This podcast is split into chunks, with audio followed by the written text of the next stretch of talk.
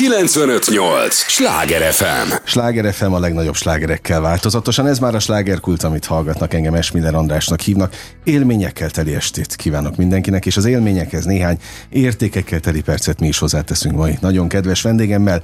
Fogják őt szeretni? Elég régóta. Szeretik, most is egy nagyon izgalmas témával érkezett, nem sokára elárulom, hogy kiről van szó. Tudják, ez az a műsor, amelyben a helyi élettel foglalkozó, de mindannyiunkat érdeklő és érintő témákat boncolgatjuk a helyi életre hatással bíró példaértékű emberekkel, és Márta Istvánt abszolút egy ilyen példaértékű embernek. Találtam egy példaértékű alkotónak, nagyon elég régóta befolyásolja a magyar kulturális életet. Örülök, hogy eljött. Köszönöm a, a szép szavakat, nem biztos, hogy megérdemlem, de köszöntöm a Sláger Rádió hallgatóit is. Hát való igaz, hogy... Hát hogy aki ennyi időt, energiát tett az alkotói tevékenységbe is, ennyi élményt adott a közönségnek, szerintem annak jár. Alanyi jogon is. Köszönöm még egyszer.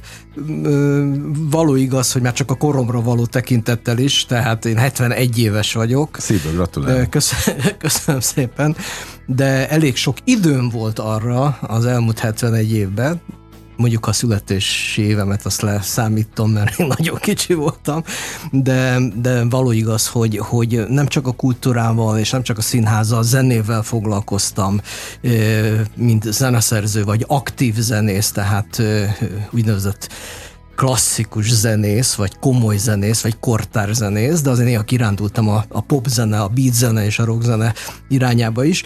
De ezen kívül falufejlesztéstől kezdve fesztiválokon keresztül azért tényleg sok mindennel foglalkoztam. De mi volt a, ami mindezt generálta, vagy mi volt a fő misszió?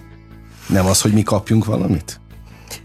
De, de hát nyilvánvaló a közönség, vagy a publikum, vagy az érdeklődők az egyik legfontosabb dolog volt az életemben, de ennél ugyanilyen fontossággal bírt az út közben levés. Uh-huh. Tehát én... Azt megélte egyébként? Igen, igen. Tehát én egy kicsit későbbi generáció vagyok, mint, mint, a, mint a, a beat korszakosok, az Ellen Ginsbergtől kezdve a Kerouac uh-huh. féle úton. Most nem mutatom a közönséget a 60-as évekkel, vagy a 70-es évekkel, de én még elkaptam és elcsíptem a végét, tehát egy példát mondok, zenakadémista koromban jutottam ki először külföldre, ott is nagyon nehezen mentem, kaptam útlevelet, mint mm. Zenakadémia zeneszerzősakos növendék, és az első utam autostoppal Lengyelországba vezetett. És ott olyan élményeket kaptam, hogy utána 40 ezer kilométert mentem autostoppal, amitől meg is tanultam lengyelül. De ugyanilyen élményem volt például Erdélybe, ahol népzenét gyűjtöttem 72-73-ba, tehát a műfajok közti út közben levés, tehát amikor meghangszereltem, fölkér Szörényi Levente, és ugye az Istán a király szimfonikus hangszerelését megcsináltam, vagy annak idején a sportcsarnokba a Nagy Feró kérésére, ugye Beatrice koncerten meghangszereltem 12 dalt, szimfonikus zenekarra vezényeltem. Egyébként az egy legendás koncert Ö, volt. Egy, Mert akkor is... még, ugye akkor még nem töltötték meg ennyiszer. Hát, a, a, az, az egy a Magyarország egyik legnagyobb koncert helyszínét. Hát nem csak az, hanem nem voltak alul... szimfonikus, nem, nem voltak szimfonikus, igen, tehát igen. ez a, ez a, később ez a szimfonik, lett. később aztán nagyon sok és nagyon jó minőségű úttörő, koncert. Abszolút úttörő volt. Úgyhogy ne, számomra is emlékezetes marad, mert fragban vezényeltem igen. a szimfonikus zenekart. A színpad elején volt egy kis medence, egy pici kis medence, amire hát gondoltam, hogy ennek ami dramaturgiai jelentése is lesz, de arra áll, az álmomban nem gondoltam volna, hogy a végén a Feró belök ebbe a kis medencébe, igen, igen. és a kölcsön frakkom az teljesen tönkre, tönkre Ki is kellett fizetni? De nem, elintéztük uh. valahogy, de, de, de maradandó élményt és sérülést szereztem, de hát de mi játszottunk, tehát uh-huh. tehát játék a hangok világával, játék a színházzal, néha drámai, néha komikus játékok, de az út közben levés ezt is mhm. jelenti, és jelentette. Na és az út közben levés egyik fontos része, tudom, hogy rengeteg szerelem projekt van. Ezzel kapcsolatban is, amivel most érkezett valószínűleg az is egy ilyen szerelem projekt, nem sokára beszélünk róla, de amíg vártam, épp azon gondolkodtam, hogy hogy azért ezt a várost, ennek a városnak a kulturális életét, ahol most itt beszélgetünk Budapesten, azért nagyban befolyásolta. Az egész ha, ha most nézzük a pályafutását. Egyrészt színházak kapcsolódnak, nagyon komoly kulturális játszóhelyek a, a, a nevéhez, és hát hihetetlen nézőszámok. A nézőszám önmagában nem érdekelt soha. Tehát ha csak két ember volt kíváncsi arra, amit csinálok, azt is szerettem, Aha. ha 40 ezer ember, azt is szerettem. A Budapesthez és a fővároshoz való kapcsolódásom, ugye én a, Lorán, a Kodály Zoltán alapította Lórántfi zenei általános iskolába jártam, kiváló osztálytársaim voltak, mondjuk a neve Grillus Vilmos, Igen. de egy vagy két osztályjal feljebb járt a, a Dés, rengeteg zeneszerzőt, zenészt adott ez a, ez a zenei általános, és engem is ő, ők indítottak el, tehát én zongorát tanultam, és a valahogy zongoratanárnőm első növendéke voltam, tehát akkor jött ki az akadémiáról, mint pedagógus, az első növendéke voltam, és utána egyenes után vezetett a konzervatóriumba, eh, a Nagymező utcába, zeneszerző szakra, utána pedig a Zeneakadémiára. De közben én nem csak a hivatalos tananyagot tanultam, és próbáltam eh, jobb, eh, rosszabb módon teljesíteni, hanem kikacsingattam a világ és Budapest többi és egyéb élete fele is, hisz akkor dúlt már a, a, a beat zene, én magam is részt vettem több beat zenekarban is, még tanári tiltások ellenére is, mert konzervatóriumi tanárom azt mondta, hogy válaszom, vagy a komoly zene, vagy a könnyű zene. Uh-huh. Attól kezdve én a komoly zenét választottam, de el, eljártam. Tehát a ZG, tehát a Zene Gimnázium együttes, amit, rock, amit Várkonyi Mátyás igen. Az ott a generál elődje. Az ott a generál szinten. elődje, én ott egy ideig billentyűztem, majd megalakítottam a saját együttesemet, Amadeus néven, ott a, a, ott a konzervatóriumban. De közben pedig ö, kacsingattam a színház fele is, tehát a korának egy nagyon fontos úgynevezett alternatív társulata, ez a Brobo uh-huh. együttes, Szkárosi Endre költővel, Szikora János ma már színházigazgató, rendező, csináltunk kegyetlen színházat, lengyel mintára, kegyetlenek voltunk a közönséggel, és magunkkal is. Ezek voltak a tanuló időszakok. Ez mi, mit jelent, hogy kegyetlen színház? Úgynevezett kegyetlen színházat csináltunk a Wrocławi mintára, tehát nagyon durvák voltunk.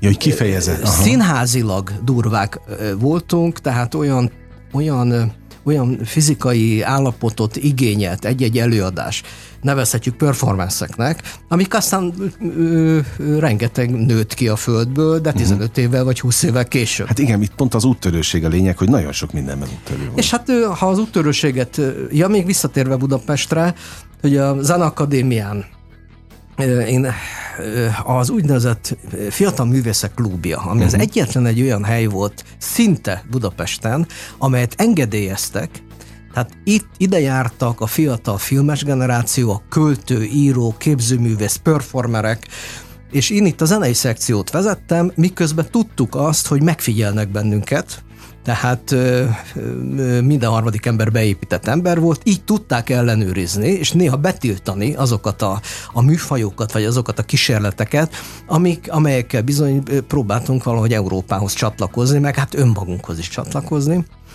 Aztán a 25. színház jött, Cseh Tamással való uh-huh. találkozásunk a 25. színházban, aztán hosszú ideig, sok-sok sok, sok esetben találkoztunk a különféle kereszt utakon, és a, megalakítottam a fiatal zeneszerzők csoportját, majd valamilyen úton, módon ugye az, a Szörényi Leventével, a német fivérekkel, tehát a Bikini is, igen, igen. a Nagy Feróval, a Beatrice. Én egy picit mindig a legszélén voltam, bele-bele kóstoltam, és ők is belém-belém kóstoltak, ha ilyen hülyeséget lehet mondani, mert a hangszerelést, mint mint ö, ö, tudományt, azt én tudtam. Uh-huh. Tehát tudtam, hogy hogy lehet vonósokra írni, fúvósokra írni, hiszen az akadémián ezt tanultam. Hát és pontosan ezt most a hallgatóknak mondom, hogy a, a hangszerelőnek elévülhetetlen érdemei vannak egy dal olyanná válásában, amilyennél amilyen azt hallgathatjuk tulajdonképpen. Nekem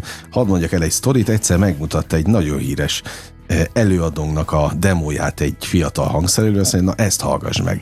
Hát konkrétan ott valami ment, gitározás, pilickázás. pilickázás, de köze nem volt ahhoz, amit aztán a végtermékben hall, hallottam, és akkor azt mondtam, hogy hát minden tiszteletem a zeneszerzőké. A hangszerelőké, bocsánat, aki, aki ezt hangszerekre írja. Jó, ezek nagy kalandok egyébként. Tehát mondjuk az István a királynál ezek a nagy szimfonikus tablók, ezek nyilván egy konszenzuális alapon születtek. Tehát a Levente megmutatta egy szágitáron, nem pilinckázva, okay. megmutatta azokat a dalokat, ahol ő színszimfonikust akart, és utána én ezt megcsináltam, és a stúdióban ott tudtunk aztán kicsit módosítani, ha kellett, de, de az alaphangokat például a felkelt a napunk, mm. azt megadta az egésznek, ez a hatalmas, kicsit mm. Straussos, kicsit máleres alap, alaphang. És én azóta is büszke vagyok, bár nem én írtam az István a király, de, de nagyon... De mégiscsak De, de én büszke hozzá. vagyok, és, és jóban is vagyunk a Leventével, és, és, és köszönöm, hogy annak idején ebbe belekóstolhattam. Mm. De hát ugyanígy a színház fele is ugye elmentünk, mondtam a 25. színházat Igen. korának engedélyezett alternatív színházát, de közben a Tália színházban és az ország szinte összes színházában tanultam a színházművészetet, de úgy, hogy vagy zenéket szerkesztettem darabokhoz, vagy zeneszerzője voltam uh-huh. daraboknak és tulajdonképpen a Magyarország legjobb rendezőivel tudtam dolgozni, Igen. és ellestem. Én nem a, nem a Színművészeti Akadémiára jártam, hanem színházakban hanem tanultam színházakban meg tanultam meg, nem voltam rest a próbákon, az olvasó próbáktól kezdve a rendelkező próbákon ott lenni. De ez és egy nagyobb akadémia, mint bármi. Hát sokkal nagyobb és ráadásul a műszaki részeket, a színház működési részeit is tanultam, szinte mondom az ország összes színházában, így aztán meghívtak a Nemzeti Színházba zenei vezetőnek, Veszprémbe zenei vezetőnek, majd egyszer csak elérkezett az a pont, ahol színházigazgató lettem, ez, és ez volt az új színház, ahol 12 évig igazgattam a színházat, egy fantasztikus csapattal, Gáspár Sándor, Bánsági Ildikó, Nagy Kálózi Eszter, Eperjes Károly, Ráckevei Anna, ha az a generáció is hallgatja ezt a rádiót, Biztos, hogy ismeri. Hogy Na ezúttal lehető legnagyobb iskola. És amikor a Pécsi igazgató barátom Balikó Tamás szólt, hogy figyelj, jó, jó, hogy igazgatsz, de rendezzél. Hát de mondom, én nem vagyok rendező. És egyszer csak azt vettem észre, hogy Pécsen megrendeztem a ö, ö, hegedűs a háztetőnt, uh-huh. nem kis falat volt. Hát gondolom. Ragaszkodtam az élőzenéhez, az eredeti hangszereléshez, és sok mindenhez, és ö, utána pedig megcsináltam a kabarét is. Tehát két nagy műzikát rendeztem. Ö, mind a kettőnél az volt a különleges, hogy én azt mondtam, hogy szeretném kivenni ezt a két kiváló műzikelt abból a mászból és abból a, most hadd nem mondjak jelzőket, uh-huh. és egy picit más, más megvilágításból hozom be ezt a drámát, vagy ezt, ezt a ö, ö, drámákat. És hát sikerült, mert egyszerre mind a kettőt műsoron tartották Pécsen. Uh-huh. És mhm. akkor megrendeztem kamaraszínházat is, még a saját általam vezetett színházba is, és hát ugye örök frázis, mint ahogy jó zenekar, zen, jó zenész nélkül nincs. Igen. Hát jó színház sincs színész nélkül. Jogos, teljesen jogos. Aztán utána az út közben levés pedig úgy hozta, hogy egyszer csak ö, ö, ö, Pécsen találtam magam, Pécsi Zsolnai ö, kulturális központ, Kodály központ, ö, negyedik századi ókeresztény sírka, sírkamlák, a Szella Szeptikorra igazgatójaként, tehát egy ilyen hatalmas kulturális holdingot sikerült vezetnem.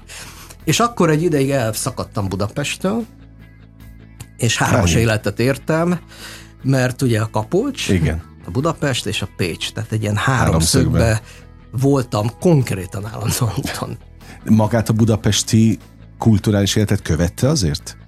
Hát hogy ne? Hát elsősorban a, a színházi életet, uh-huh. hát azóta tehát én... De azt nem is, az soha nem maradt az, az nem maradt ki, most is ilyen Stahanoista módjára egyszerűen négy darab bemutatom volt. Na, és, és pont ezért örültem annak, hogy jön, mert pont ezt gondoltam, hogy tulajdonképpen önnél felkészültebb színházi ember biztos, hogy keresve sem találnék most, mert hát most én nem mondtam volna ezt a hanovista, de aki ilyen szenvedélyen, meg szerelemmel követné a, a szakmát, hol dobban meg jobban a szíve, ha még Budapestnél maradunk? Hát, hát sok helyen dobog a szívem, tehát ha az, ha most... a Zenakadémián egy koncerten Azt értem. Okay.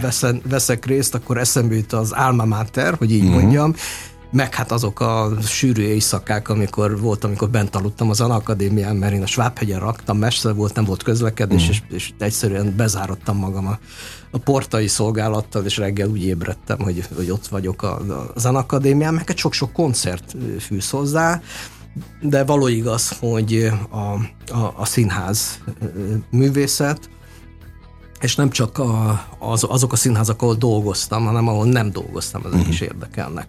És hát ráadásul most per pillanat, épp tegnap volt egy olvasópróba, ahol Máté Gábor kért föl arra, ugye a Katona József színház uh-huh. igazgatója, színész rendező, hogy írok-e még színházi zenét, mert nagyon számítana rám. Egy új magyar darabot próbálnak az Orlai pro- produkcióban, Skorpió a címe a darabnak, és én nagy örömmel tegnap részt vettem egy olvasó próbán, most már De talán két éve nem voltam ilyenen. Mindez a Jurányi házba történt, tehát megint bele csöppentem abban a abba a dologba Gábornak köszönhetően, ami hiányzott. hiányzott. Na ezt akartam kérdezni, hogy, hogy mennyire hiányzott. Sláger FM a legnagyobb slágerekkel változatosan, és ha már színházról beszéltünk, akkor engedtessék meg nekem, hogy azt mondhassam a második felvonáshoz. Érkeztünk itt a slágerkultban, örülök, hogy itt vannak velünk, Márta Istvánnak még inkább örülök. Nem baj, hogy nem mondok semmit a nevéhez? Nem baj, az sőt. Mert olyan intézményes már a neve is. A, az hát azt mondom, hogy István Márta, egyszer, ne, így, egy, is. egyszer egy, egy, egy, egy német turnén a Mandák Kvártettel úgy jöttek be, hogy akkor várták a hölgy ja, tagot. Hát, okay. Isten ments, de hogy is. Hanem a, a nagybetűs szakemberként mutatom be inkább, akinek sok-sok szerelem projektje van. Most nyilvánvalóan Kapolcs az egy szerelem? Jó rég, jó rég, több, biztos, több igen, azt, azt gondoltam, de mégiscsak a szerelemre, szenvedélyre pakolódott rá sok minden. Az érdekes, mert hogy az elején, az elején az még nem volt ilyen szenvedélyes kapcsolat, hanem különleges kapcsolat volt. Tehát Aha. egy olyan helyen, 1983-at írunk, egy olyan helyre kerültem el véletlenül, amit nem tudtam, nem ismertem, de mint egy ilyen időutazás, olyan egy, egy fantasztikus, kedves emberek, egy viszonylag lepukkant falu volt, nem messze, de mégis messze a Balatontól, Egyenesen Igen. egyébként 10 kilométer lenne, de meg kell kerülni Tapolca fele, uh-huh. az meg 40 vagy 45 kilométer, tehát benn is van, kin is van. Máig is ugye a Káli medencébe benn is van, a Balaton felvidéken, de csak a patak feléig, mert attól kezd már a bakonyalját írunk. Tehát egy ilyen furcsa FM, egy furcsa kétarcú település volt, amely engem megihletett egy idő után. Megcsináltam 89-ben, a faluval összefogtunk, megcsináltuk az első Kapocsi művészeti napokat, ahol volt négy nap, volt 500 főnyi közönség, a 370 lelkes faluban, uh-huh. főleg a rokonok, ismerősök, barátok, és az az egyszám média, amit akkor a magyar televíziónak nevez, neveztünk, és magyar rádiónak, az úgy egy picit úgy fölkapta a dolgot, hogy egy neve nincs faluba, valami történik, nosza-nosza rajta, és a munkatársak jöttek. Ezáltal egy pillanat alatt olyan híressé vált a falu de, de nem gondoltuk, hogy ezt folytatjuk. De folytattuk. És akkor 1995-ben, amikor már az addig szörnyen irigy szomszéd települések kifejezték abbeli óhajukat, hogy ők is szeretnének csatlakozni, ez sikerült, és akkor végül is öt település részvételével 1995-ben a kocsmában, a Kapocsi kocsmában kitaláltam a nevet, hogy Művészetek Völgye. Aha. És hát itt a Hobótól kezdve a Csetamáson át Hát egy nagyon ikonikus, legendás. Egy, egy ikonikus, egy, egy, de önhibáján kívül, tehát mi ezt nem akartuk. Uh-huh. És ez máig is tart. Ugye, amikor valaki azt mondta nekem, hogy lesznek 2000-en, mondtam, hogy elképzelhetetlen, tehát ilyen nincs. Aztán lettek tízezeren, valaki azt mondta, hogy figyelj, lesznek 50 ezeren, de mondom, könyörgöm, nem érdekel, mert nem tudjuk, az infrastruktúrában nem tudunk utána menni. Hát nincs egy étterem. A Cili néninél nagyon jó, a kocsmában egy nagyon jó velős kenyeret lehet kapni, slusz. Nem lehet hol parkolni. És akkor egyszer csak bejött százezer ember, és utána 2017-ben bocsánat, 2007-ben pedig a csúcsot döngettünk, mert hét faluban 260 ezer hmm. ember. De hangsúlyozom, Nagyon hogy soha szép. nem ez volt a cél. Értem, értem. De, de egyszerűen mi a közönség után mentünk, uh-huh. mert a közönség megjött. Kitiltani egy ilyen szabad emberi táji környezetből nem lehet a közönséget. Uh-huh. Én a, a, a Szigetben elég sokat vitatkoztam a gerendaival, na, jó, jó, jóba vagyunk. Aha. Mondom, figyelj, hogy hogy miért nem zárom le a falukat. De mondom, nem lehet lezárni, értsd már meg. Hát könnyű neked a szigeten. Igen. Egy hely, bemész, ott is tudsz kijönni. Igen. Próbáld meg ezt itt megcsinálni. Hát ez volt a művészetek völgye, És a Szigliget az utána jött? Ez, ez egy teljesen új, Euró, a, a Veszprém Balaton uh-huh. Európa Kulturális Főváros 2023 keretében volt egy, egy őrült ötletem, 13 település polgármesterét összehívtam, és azt mondtam, hogy csinálunk, ha ti is beleegyeztek, egy egervíz patakművészeti ösvényt. És akkor mindenki nézett. És mondja, hát ez mi? Mondom, arról van szó, hogy itt van az az egerpatak, uh-huh. nem tévesztendő, ez világos, az egri egerpatakkal. Világos. Ez Nagyvázsonyban ered, és Szigligetbe folyik be a Balatonba, uh-huh. 32 kilométer, és az egész művészetek völgye egyébként ennek köszönhető, ennek a kis vízfolyásnak, pataknak és a forrásoknak köszönhető a létrejöttét, nem mesélem el, mert hosszú a történet.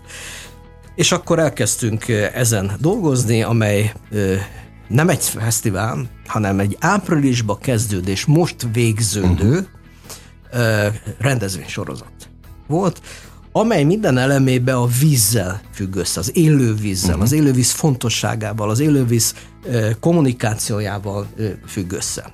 Mondok példákat, például mi, mi sem volt természetesebb, mint hogy egy szimfonikus koncertre a Duna szimfonikus Aha. zenekart hívtuk fel, ahol mi sem volt egyszerű Szenai Kálmán vezényletével, mint a Handel vízi zene, a Smetana Moldva szimfonikus költemény, illetve Csajkovszki hattyúktava részlet, tehát minden a vízzel függ össze. De ugyanígy Boros Misi, fiatal zongorista, zsenink, illetve Érdi Tamás is vízzel kapcsolatos darabokat játszott, Mandel Quartettel léptünk föl, és most büszkén mondom, hogy a Freestyle Chamber Orchestra, Nagy János kiváló zeneszerző, uh-huh. erköldíjas zeneszerző, zongorista, megkeresett, hogy, hogy ő dolgozik egy anyagon, miért nem, mondom, miért nem Egervíz Svit lesz a cím. Aha. És csodák csodájára megszületett a, a, a fantasztikus darab, egy kilenc tételes darab, amit előadtunk Szigligeten néhány nappal ezelőtt. Ezzel fejeztük be a, a Egervíz. Igen, amelynek a tételei azok a falukra épültek. Uh-huh. Tehát nyitány, nagyvázsony, források és tavak, öcs, taljandörög, rózsavirág, pula, intermezzo, vigánpeten, malmok, kapolcs és monostorapáti, és az utolsó tétel az a vigalom, szigliget.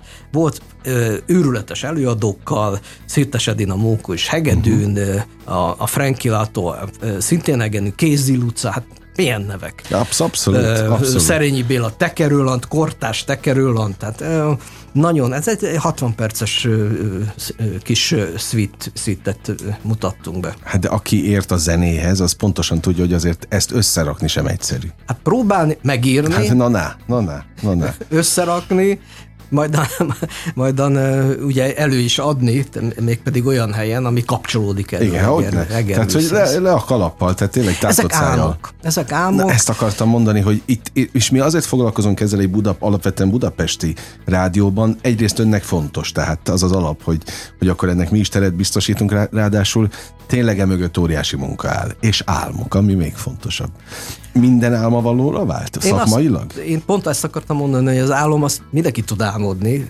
Az a baj, hogy meg, tehát a megvalósítás. Én szerettem uh-huh. meg is valósítani az álmaimat, természetesen nem mindegy. Tehát nyilván fényezi az ember magát, tehát egy csomó kudarc és egy csomó félrevitt álom, álom is volt ebbe a dologba, de arról nem beszél az ember. Uh-huh. Azokon tanul az ember. Világos. És ami még nagyon fontos, azok a csapatok.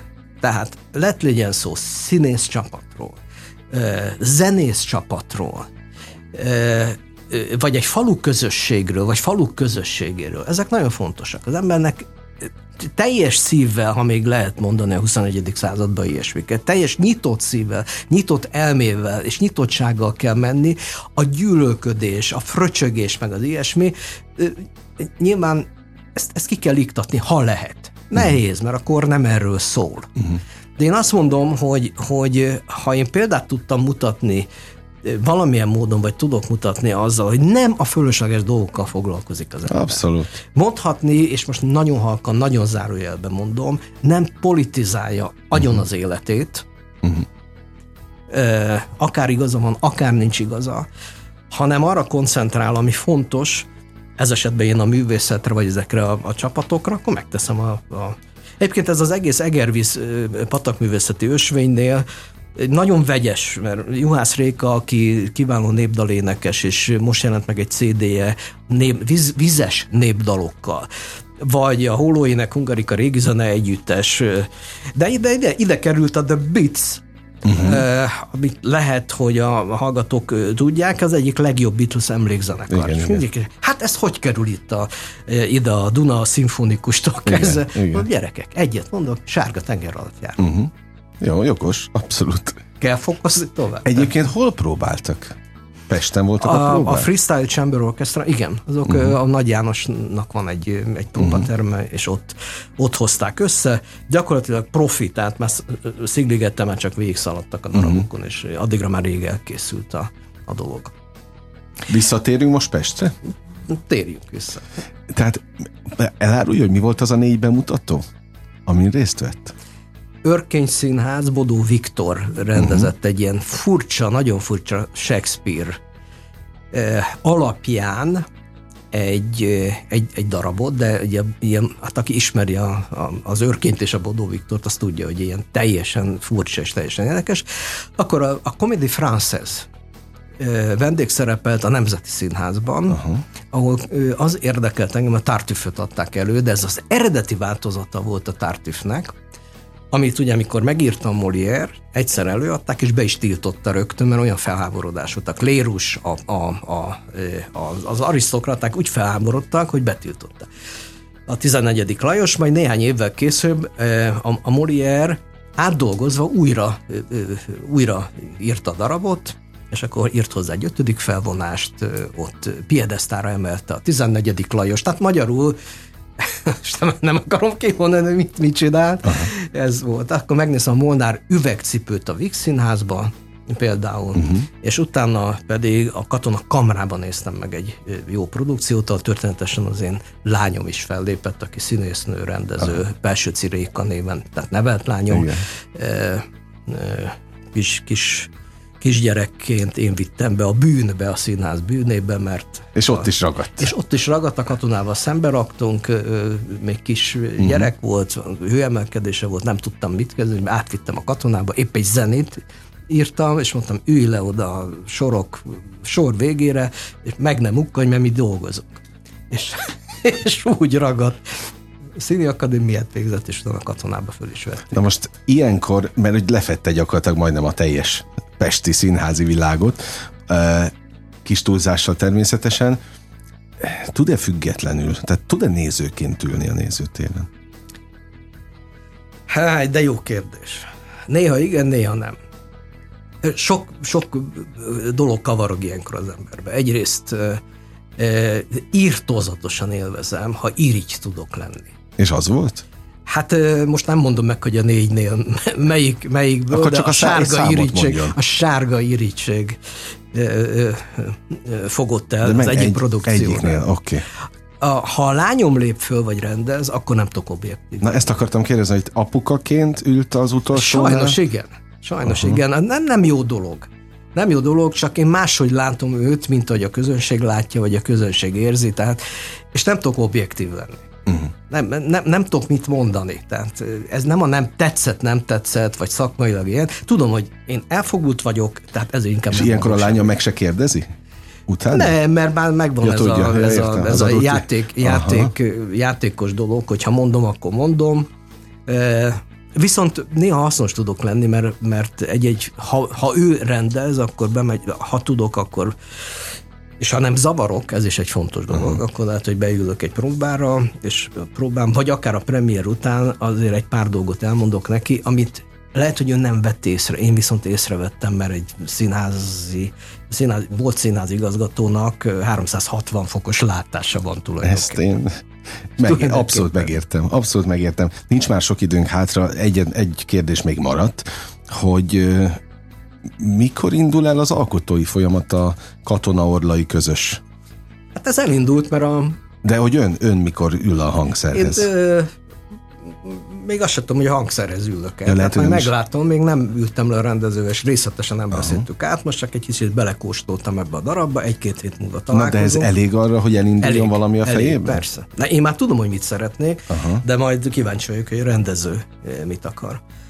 Egyébként a, még Pestre visszatérve volt egy kiváló barátom, Őrsi Istvánnak hívták, költő, uh-huh. műfordító, stb. stb. és annak idején, és ezzel zárjuk szerintem, meg okay. az időből.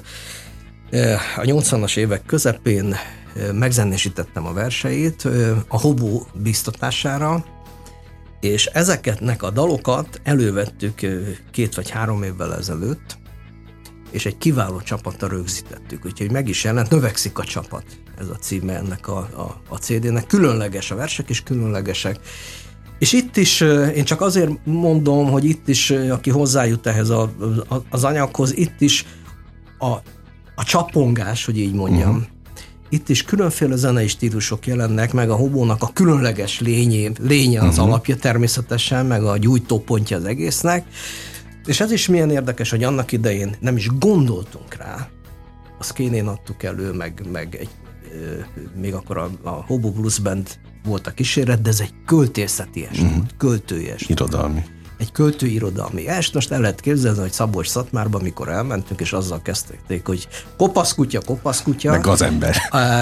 akkor, akkor a hobónak a fantasztikus lények kellett hozzá, hogy azt mondja, gyerekek, itt ma nem hobó uh-huh. koncert, az egy költészeti est.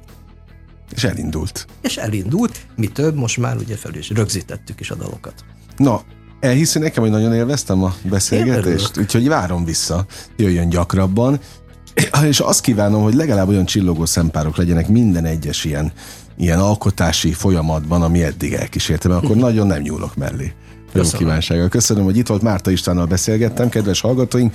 Köszönjük az önök megtisztelő és kitüntető figyelmét is. Most bezárjuk a slágerkult kapuját, de holnap ugyanebben az időpontban ugyanitt újra kinyitjuk, ahogy elköszönni szoktam, most ugyanúgy ö, fogok most is élményekkel és értékekkel teli perceket, órákat kívánok mindenkinek az elkövetkezendő időszakhoz, és engem Esmiller Andrásnak hívnak, vigyázzanak magukra. 958! Sláger FM!